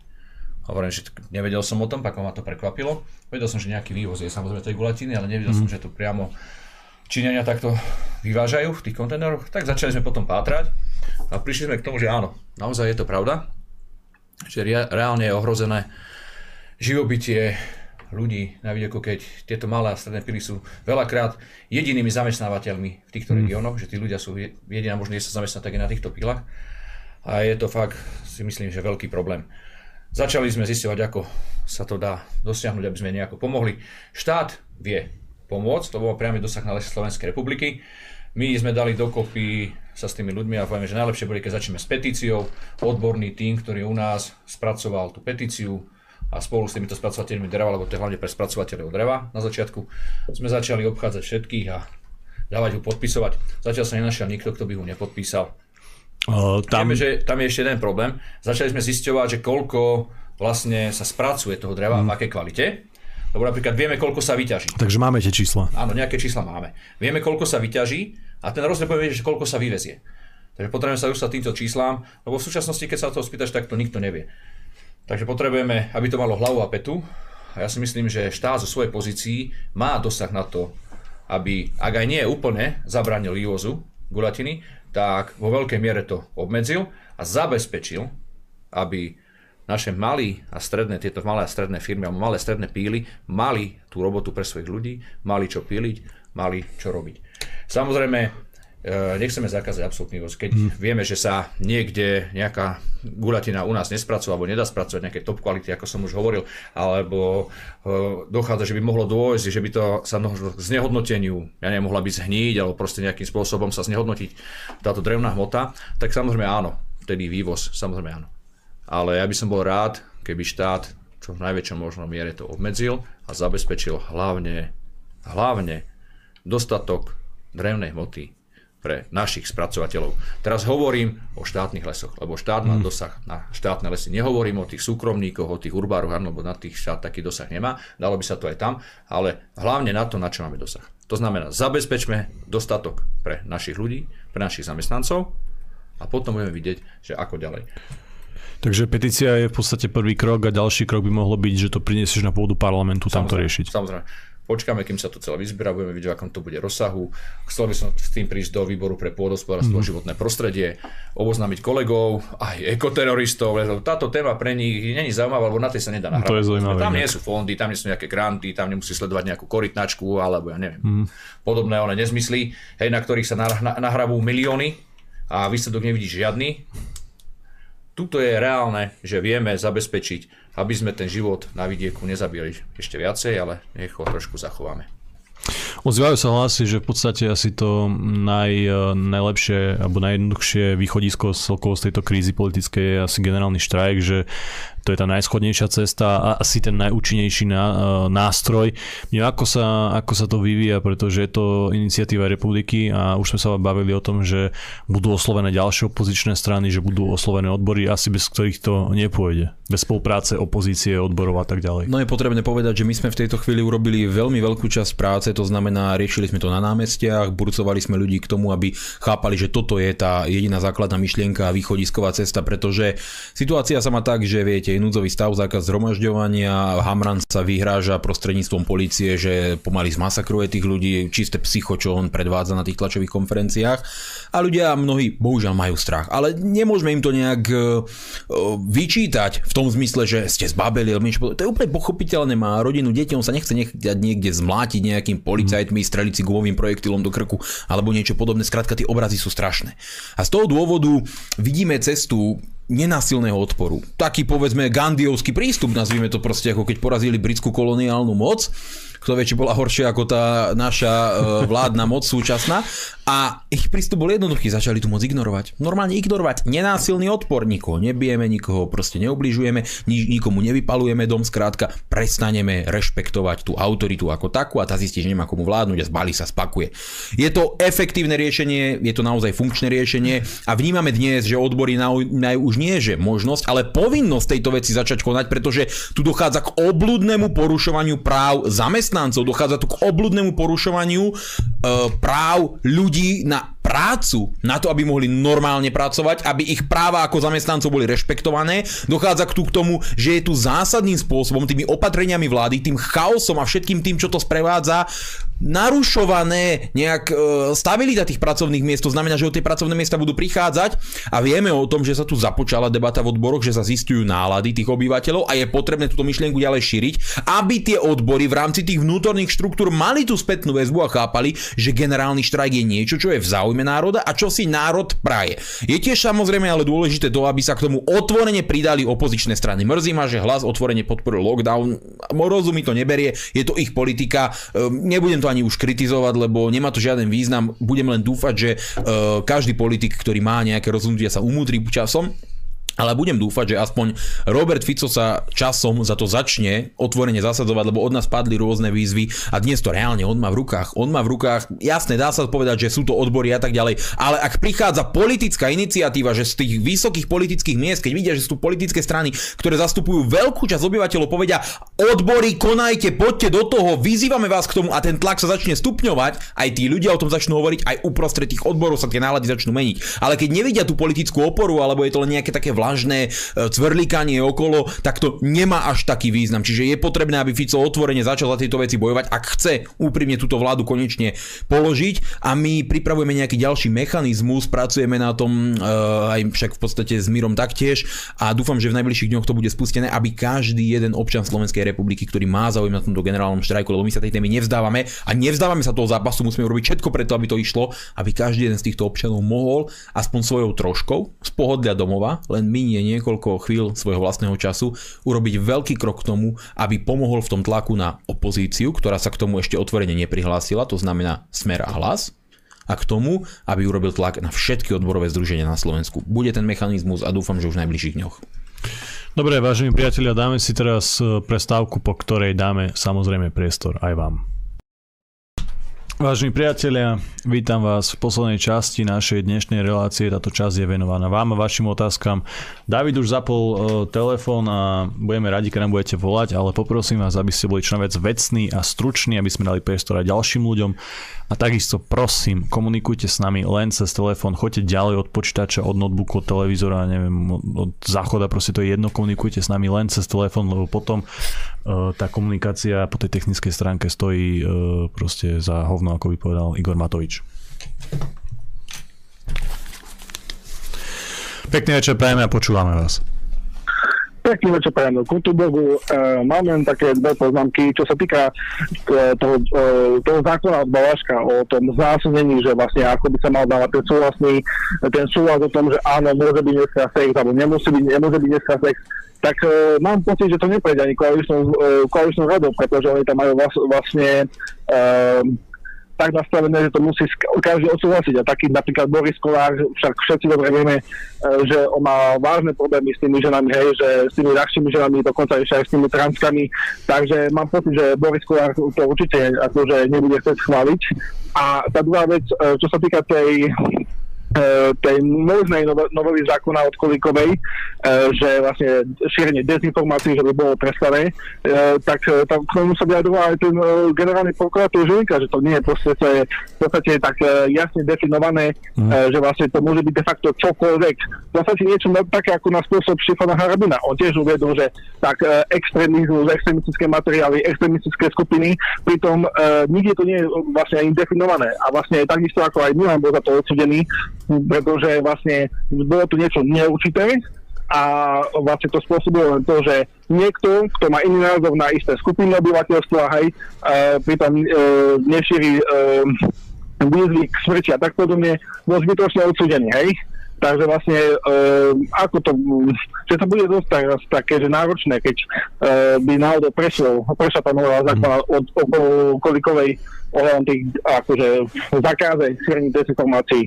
Len toľko a keď tak dajte názor. Majte sa. Veľmi pekne ďakujeme za otázky, majte sa. Je pravda, že pani, Kola, pani Kolíková teraz úspešne pokračuje v politike, ktorú začala, ktorú zaviedol Štefan Harabina, Robert Fico. V tomto smere to treba naozaj povedať otvorene, ale Môžete sa vyjadriť. Ďakujeme za otázky. Valašikov zákon nepôjde koaličnou radou, lebo dá sa povedať, že on odišiel z koalície, mm. opozičný poslanec, taký poloopozičný. On je skôr tak na Irenku teraz orientovaný. A je to jeho poslanecký návrh, to je všetko. Samozrejme, za opožité návrhy sa nehlasuje, takže on sa tam odkecal, urobil si videjko a tým pádom to aj skončilo. Hej, zatiaľ je to v pohode, mal, dostal tri hlasy, aby ste to chápali. Dva. Sam, dva? Mne sa to, že tri. Dva alebo tri. Takže no, dva alebo hlasoval za to on a ešte niekto možno omylom teda. Hej. No predpokladám, že niekto ešte z PS a nejaká obec na spolu je, sa ten zo spolu tiež taký ako on milotený. Kolár. Ježiš, áno, Kolár, ktorý hmm. zahlasoval proti nášmu zákonu a o mesiac dal presne tak istý. To je Takže v pohode. frajer. Áno, úplne. No, e, čo sa týka pána Žilinku, áno, vyjadril sa k tomu veľmi racionálne, že takýto paragraf je nezmysel. A treba si úplne otvorene povedať, uvidíme, či hlas pána Žilinku nejakým spôsobom zaváži v tom procese schvalovania. Kiež by, veľmi by som si to prial. Ale treba si úplne otvorene povedať, že všetky tieto paragrafy, či už ste spomínali tie od Štefana Harabina a tak ďalej, uh, oni sú naozaj definované takto neurčito. To znamená, že ten extrémistický materiál môže byť čokoľvek, čo sudca uzná, že je extrémistický materiál na základe toho, že znalec uznal, že je to extrémistický materiál a ponovom, aby ste to chápali, znalec môže byť hoci kto. Čiže ako čisté šialenstvo, naozaj čisté šialenstvo, len veľmi pekne zaobalená totalita za údajnou snahou o ochranu demokracie. Nezmysel. Všetky tieto zákony a tento kolíkovej posledný špeciálne nie je za žiadnych iných dôvodov robený len preto, aby reálne mohli pozatvárať opozíciu a alternatívne médiá. To si treba pamätať. Presne na to tie zákony vždy boli, aby nepohodlní politickí proste kandidáti, politická opozícia, jednoducho ľudia, ktorým nepasujú do tej schémy toho ich systému a toho e, likvidovania Slovenskej republiky, aby títo ľudia mohli byť zákonne úplne pokojne, čisto súdnou cestou zlikvidovaný, spoločensky pošpinený a pokojne aj zavretý do väzenia. Ešte predtým, ako dáme priestor ďalšom volajúcemu, chcem všetkých upozorniť našich divákov a poslucháčov na aplikáciu Telegram. Je to aplikácia, kde zatiaľ teda je tá sloboda, prejavu sloboda slova, kde zatiaľ nie je cenzúra, funguje tam takisto aj kultúr, kultúrblok. Určite vám to odporúčam, na Telegrame nás môžete sledovať bez cenzúry, určite si to stiahnite do mobilov a sledujte cez Telegram aj Kultúrblok. Teraz už dávame priestor ďalšiemu volajúcemu. Pekný večer. Pekný večer vám páni do štúdia. Miro Borožalia, Zvraj Muzelstrát, Janky, my sme sa videli na proteste v Bratislave.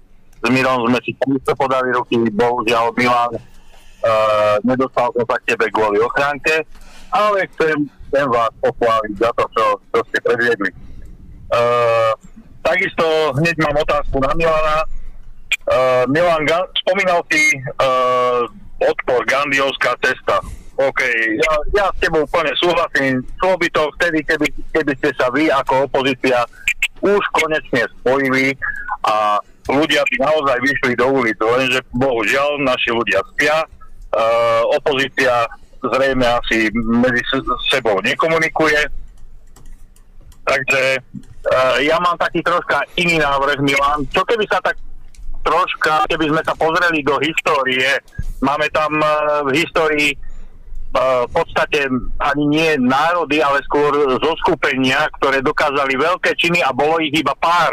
Im uh, nechcem, nechcem vyvolať uh, na Slovensku vojnu, ale poukázať na tie činy Eh, ja som, ja som vyzýval, Miro to veľmi dobre vie, na palicový pochod.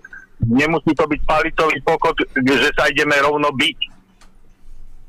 Ale k tomuto nás vedie vláda. Robí s nás žobrákov. OK, chce mať námestie plné žobrákov, tak, tak tam budeme s tými palicami. A keď nás budú chcieť rozohnať, budeme sa brániť. Však každý jeden žobrák, keď putoval krajinou, jedným koncom sa podopieral, druhým koncom odháňal psov, Prečo, prečo nespravíme toto? Pokiaľ, ja viem, je to, je to už naozaj na hrane, lenže vláda sa nám smeje ľuďom. Smeje sa nám a jediný strajk, ktorý mal význam, tak bol vtedy, keď dal Matovič zazvárať bránu. Vtedy sa naozaj páli. Dneska sa smejú, dneska sa spoliehajú na Hamrana, ktorý nás zastrašuje. Prečo my nepostrašíme ich ako ľudia? Dobre, veľmi pekne uh, ďakujeme už. Zároveň, Dobre, posledné, zároveň posledné 4 slova. No, pokojne hovorte. Milan, zároveň mám otázku, ako máš s odbormi skúsenosti? Ja skúsenosť s odbormi mám, uh, viem, viem aj to, že odbory vždy nakoniec robia to, čo chcela vláda. Preto sa pýtam, ako máš skúsenosti? Dobre, veľmi pekne ďakujem. ďakujeme za otázky a za podnety. Majte sa pekne. Dobre, začnem ja? A, začnem ja. Dobre. Ty to máš na dlho, to sa mi to nechce čakať. Kľudne. E, no, ako máme skúsenosť napríklad aj s odbormi, môžem povedať aj ja, takáto vláda tu nikdy nebola, takže tu odbory hmm. majú podľa mňa negatívnu skúsenosť. Neverím, že by nejaké odbory zastávali túto vládu. To je jedna vec. A teraz, keď už hovoríme, znova sa vraciame k tomu istému, k tomu žobrackému pochodu alebo tomu palicovému pochodu, že ak nás budú chcieť rozohnať. Položme si inak otázku. Ak nebudeš agresívny a nebudeš nič robiť a budeš tam stáť a jedno, či tam bude 10 tisíc alebo 100 tisíc ľudí, tak ťa oni nehajú tak. Neurobia absolútne nič. A budú sa smiať, že tam stojíme ako hlúpi. Takže ako tak, ako sa vysmievajú z ľudí pri iných protestoch, takisto by nás dehonestovali aj pri tomto proteste. Ja si myslím, že teraz už žiaden protest nevyrieši nič, ak nebudú v uliciach milióny, alebo aspoň milión ľudí. Teraz jediná, jediné riešenie, ktoré je, to, čo hovoril predtým Milan, je generálny štrajk my ako opoziční poslanci to môžeme podporiť, môžeme sa v tomto spojiť, to nie je problém, ale toto už závisí na odboroch, aby sa rozhýbali. A ja si myslím, že začalo to vrieť už dosť dobre a šíri sa to, možno to chvíľu bude trvať, ale verím tomu, že táto vláda je taká perfektná, že to zvládne a pohne tie odbory ešte rýchlejšie ako idú. No ja by som si dovolil e, reagovať presne na toto, čo tu bolo povedané. V prvom rade nemám rád tie vyhlásenia, že opozícia sa nevie spojiť. Nie, ja toto vôbec ako už nemám rád ani, a, a som doslova, že nahnevaný, keď to niekto hovorí. Ko, pomenujte konkrétne. Ak sa niekto z opozície nevie spojiť, tak nehovorte opozícii, alebo ma to uráža, lebo my sa vieme spájať, ale povedzte, kto sa nechce spojiť. A to, že od nás tých víziev na spájanie prichádza neustále, nekonečne veľké množstvo, to je fakt. To znamená, my sa vieme spojiť a keď sa niekto spojiť nevie, povedzte, ten a ten sa nechce spojiť a o tom sa bavme, nie je opozícia, to je blbosť. Druhá vec. Panicový pochod. Dobre, je núdzový stav, je taký a taký stav. 17. novembra bol protest, na ktorý sme robili všetky možné reklamy, všetkou silou, všetkou energiou, všetky médiá o tom hovorili, policajný prezident sa vyhrážal a tak ďalej. Dostali sme do ulic Bratislavy dokopy, rátame možno 30 tisíc ľudí. Dobre, to je maximum a teraz sa bavíme úplne prirodzene, nie preto, že ja by som bol šťastný, naopak som smutný. To je maximum čo my vieme reálne do ulic dostať. V núdzovom stave, v súčasnej situácii na takýto nápad palicového pochodu, dobre, dotiahneme 2-3 tisíc ľudí s palicami.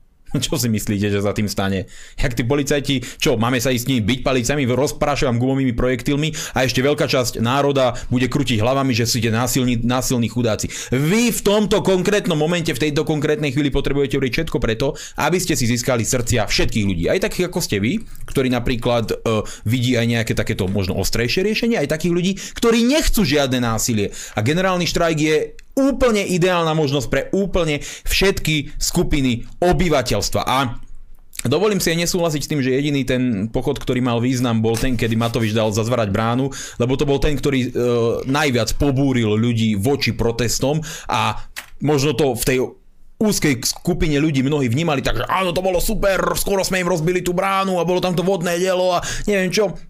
Môže to niekto tak vnímať, ale široká verejnosť, ktorou my sa stretávame v bežnom živote každý deň, táto už tak pekne nevnímala. Tá videla proste skupinu chuligánov, bitky, zranených policajtov, toto boli tie veci, ktoré im ukázovali média. A potom, a potom si zoberie jeden príklad.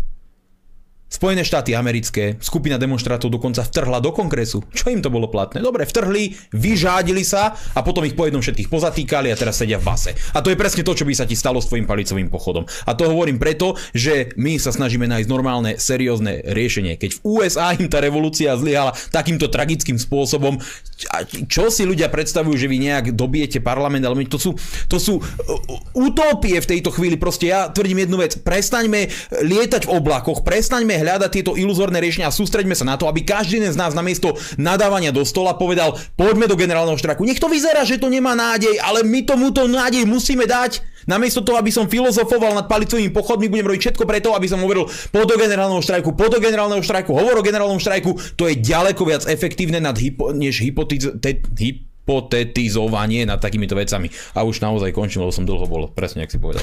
Dobre, ja máme už, chceš ešte k tomu niečo, Miro? Nie. Dobre, máme ďalšieho diváka, poslucháča na telefóne. Pekný večer, Brian, máte priestor.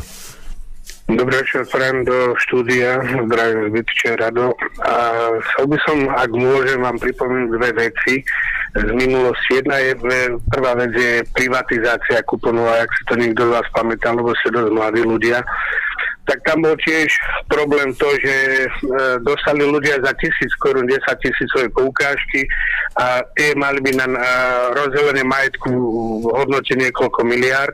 A ako to dopadlo? Skupovali od ľudí vexláci za 4-2 tisíc korún tieto knižky, keď potrebovali peniaze na Vianoce. Ja som videl prejav pána Kolára, parlamente a presne toto v ňom sa nezapre vexlák. Vexlák, čistý obchodník tom, lebo takto to je naplánované. On má zariadenia, cez čo si to vie vybaviť a preplatiť od štátu.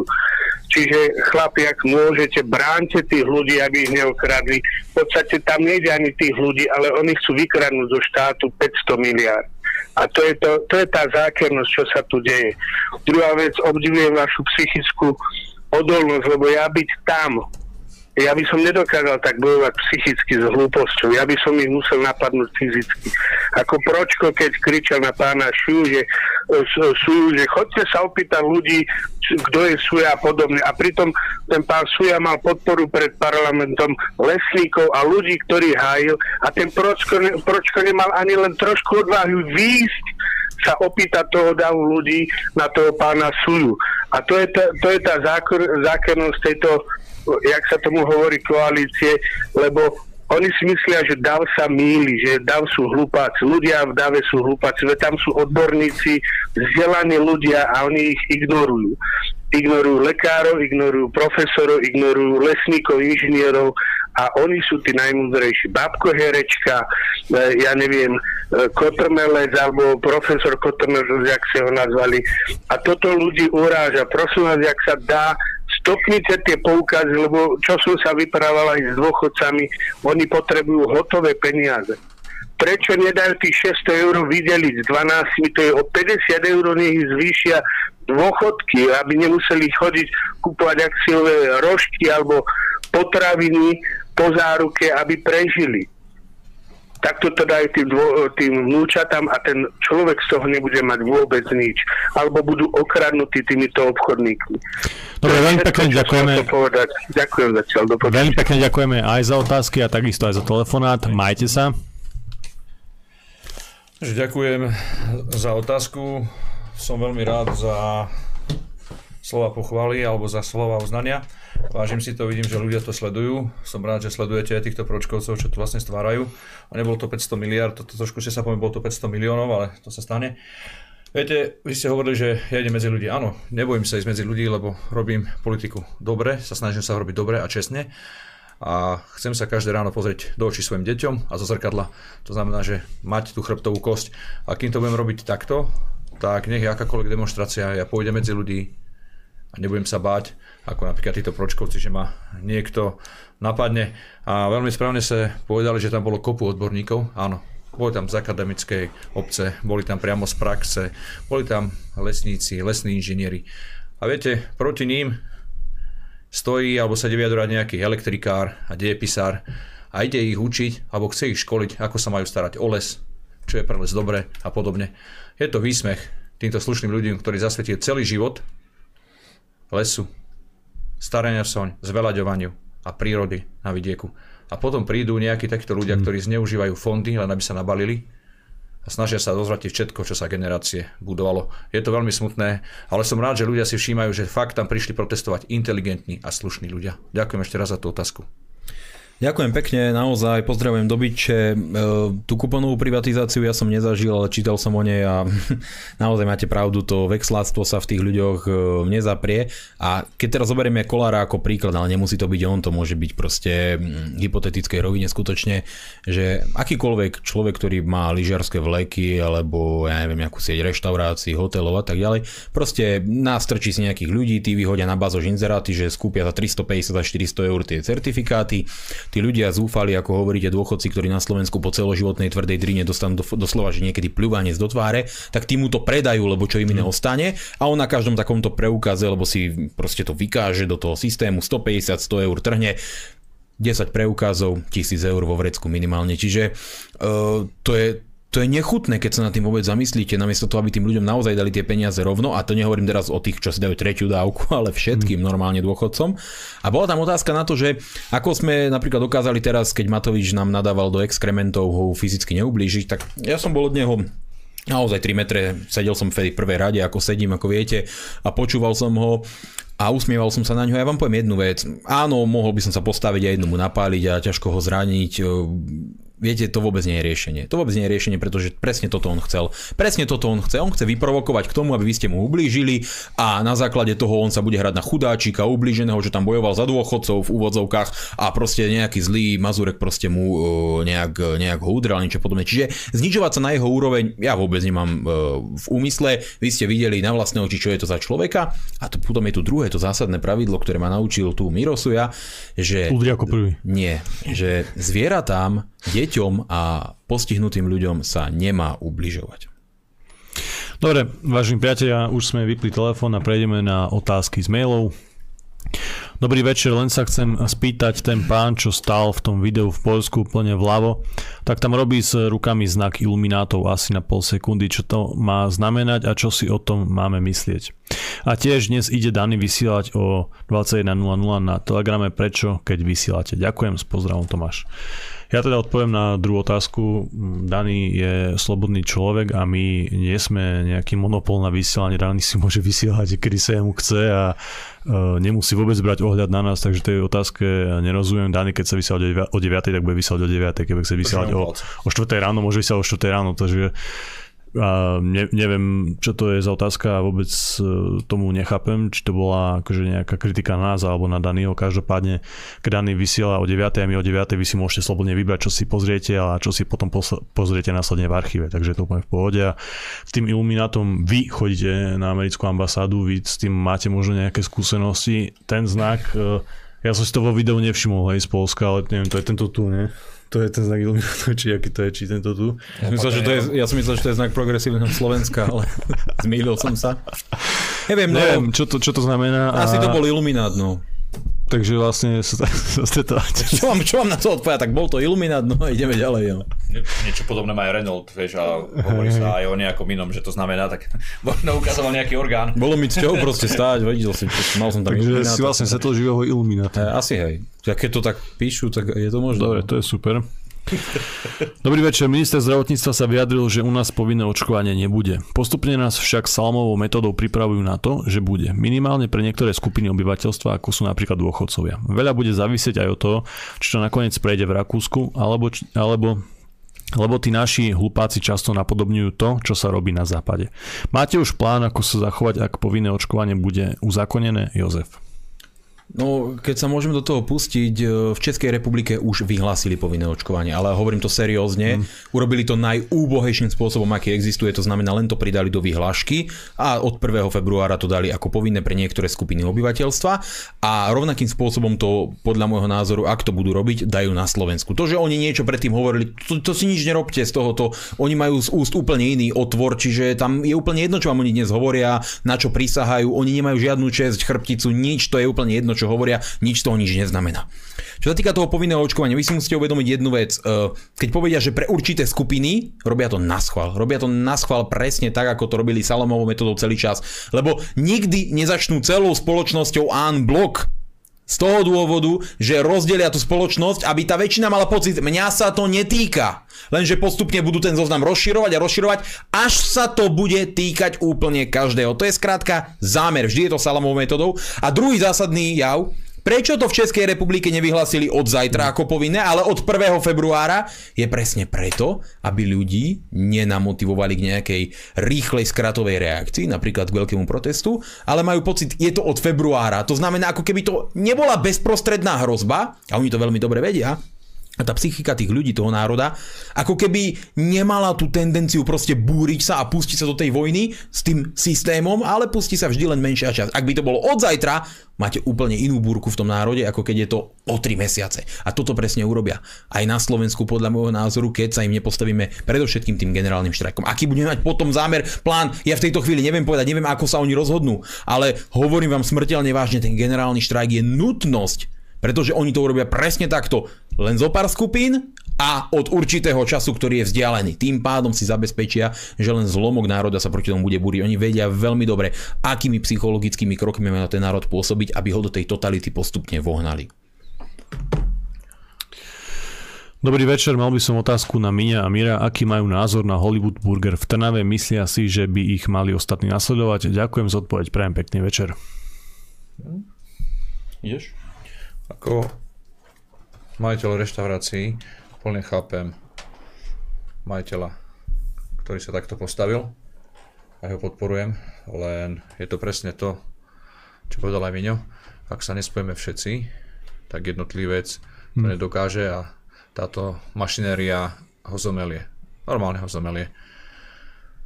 Takže tu, ak fakt ľudia nezačnú držať spolu, nezačneme komunikovať netváriť sa, že aha, to je majiteľ nejakého burgeru, mňa sa to netýka, tak si budú dovolovať súčasní vládni politici úplne všetko. Úplne všetko. Mne povedal jeden zamestnanec Národnej rady, ktorý celkom vážim a povedal, že vieš, prečo si to dovolujú? lebo my nie sme v Maďarsku.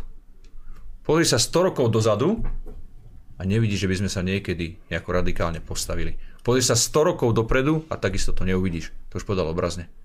A bohužiaľ má pravdu. Keby videl, že tu je ako v Maďarsku, že príde milión ľudí na námestie, naštartujú tie staré tanky a postavia sa riadne mm. fyzicky proti vláde, tak by si to v živote nedovolali. Ale tu sa oni z ľudí smejú a robia si s nich čo chcú. Robia si s nimi čo chcú. Takže toto je asi odpoveď na to. Proste oni dokážu zomleť kohokoľvek, lebo sú si vedomí, že ľudia sa jeden za druhého nepostavia.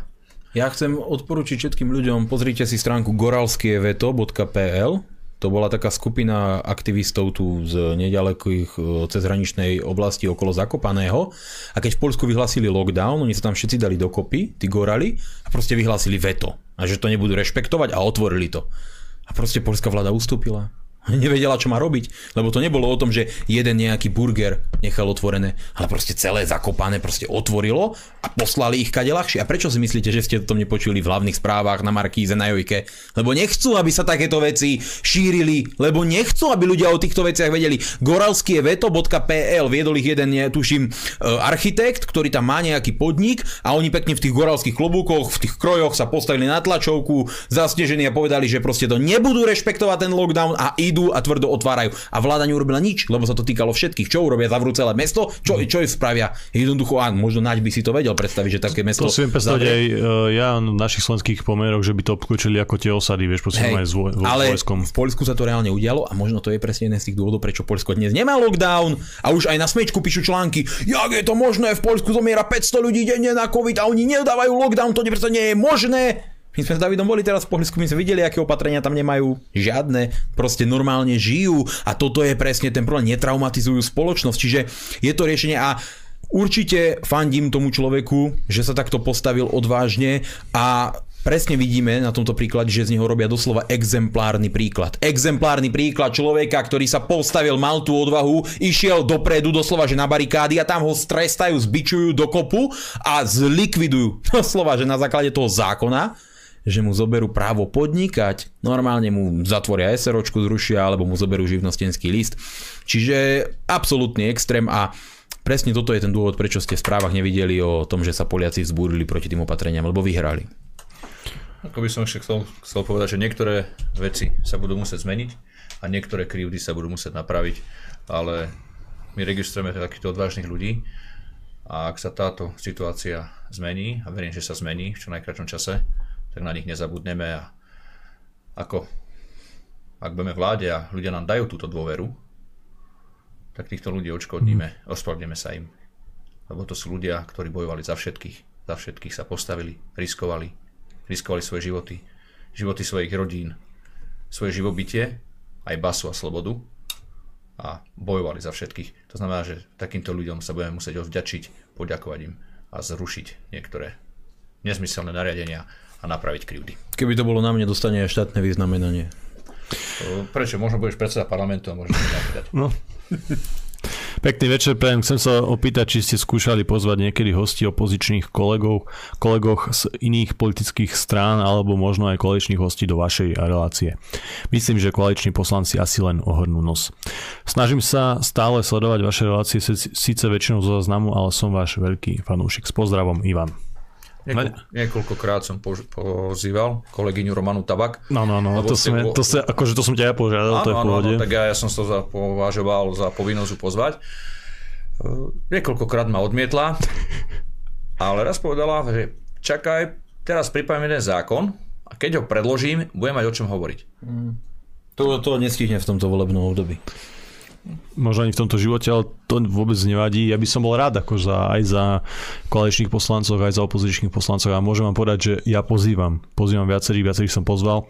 Uh, dokonca mi prišli odpovede, ale tie boli samozrejme negatívne a niektorí boli, niektorí boli také možno expresívne, samozrejme fašisti, dezinfo, média a podobné, podobné blbosti a jeden poslanec mi odpísal, že on nebude sedieť na takej stoličke, ako sedíš ty, Miňo. Ale to je mohol také, na mojej. no, na tvojej by asi mohol. Ale na tej som sedel tiež. Tak ja Čiže je to také blbé, no neviem. Rybársku si môže doniesť zo seba. Ale počkaj, počkaj. môže stať. Keby vedel, že dostane loveckú klobásu či salámu. To som mu nepísal, bo ja by som mu konfiškoval za to, že dostal priestor, vieš. Čiže to by bolo moja daň. Nemal všetky potrebné informácie. Nemal, no zle som mohol. Tú pozvánku som mohol formulovať trošku inak. Hej, že bola by to relácia s Minom Sujom, ktorý by ti dal dáček. Dal by ti klobásu. ten rád, čo by bol, tak si chcem predstaviť. Poslancom. Nie, to je pravda je taká, že pozývame nielen teda poslancov, no, či už vašich opozičných kolegov, ktorí tiež akože dosť pohrdajú kultúrologom, ale aj e, koaličných a takisto aj e, rôznych aktivistov, novinárov a tak ďalej je pravda, že som Igora neoslovil, ale asi ho ani neoslovím, keďže má slovník, aký má a za to hrozí ban, lebo tí, čo spravujú sociálne siete, oni sú proste sú to kripli a sú slabí, podľa mňa primitívni a majú veľkú hladinu estrogenu, nízku hladinu testosterónu a potom to všetko blokujú, hej, oni si tam nájdú nejaké zlé slovíčko, neviem, hoci čo proste, keď sa smejeme Davidovi alebo Miňovi a za toto oni sú schopní to zablokovať, vieš.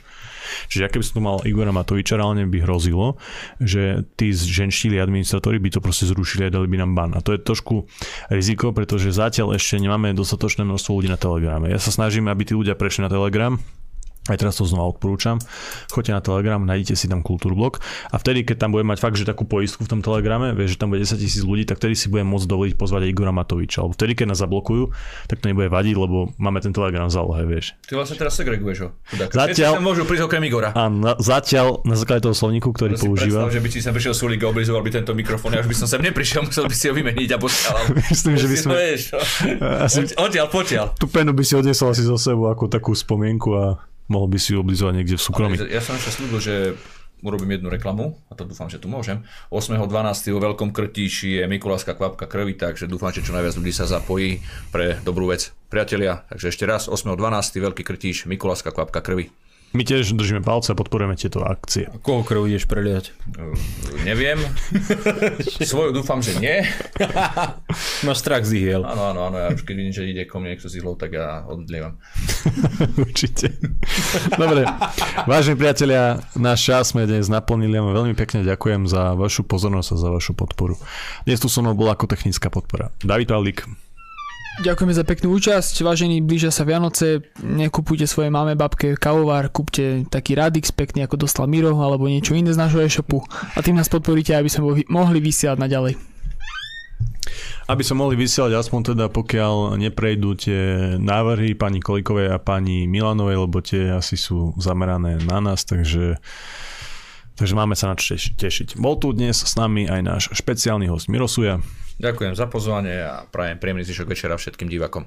Bol tu dnes s nami aj náš pravidelný host Milan Mazurek. Priatelia, určite podporujte alternatívne médiá, lebo ako inak by ste mohli vidieť takúto zábavnú a zároveň aj extrémne politicky nekorektnú show, podľa môjho názoru, ničím na svete nenahraditeľnú. Čiže všetkým prajem príjemnú, krásnu, ničím nerušenú dobrú noc. Ja by som sa chcel ešte spýtať, on si žiadne darčeky tu pravidelne, toto je inak tiež diskriminácia a segregácia Teba, hosti. Mňa, áno, mňa. Ale ja zase... som sem priniesol seba, už to je dostatočne veľký darček, ty to len nechápeš. To je veľká pravda. No? Miro, ale ty máš teraz dosť nabehnuté, že na budúce vás budem predstavovať uh, my ako špeciálneho hostia a teba, a teba ako pravidelného, vieš, čiže o, o to, o to, to je tá segregácia, o ktorej si hovoril, vieš.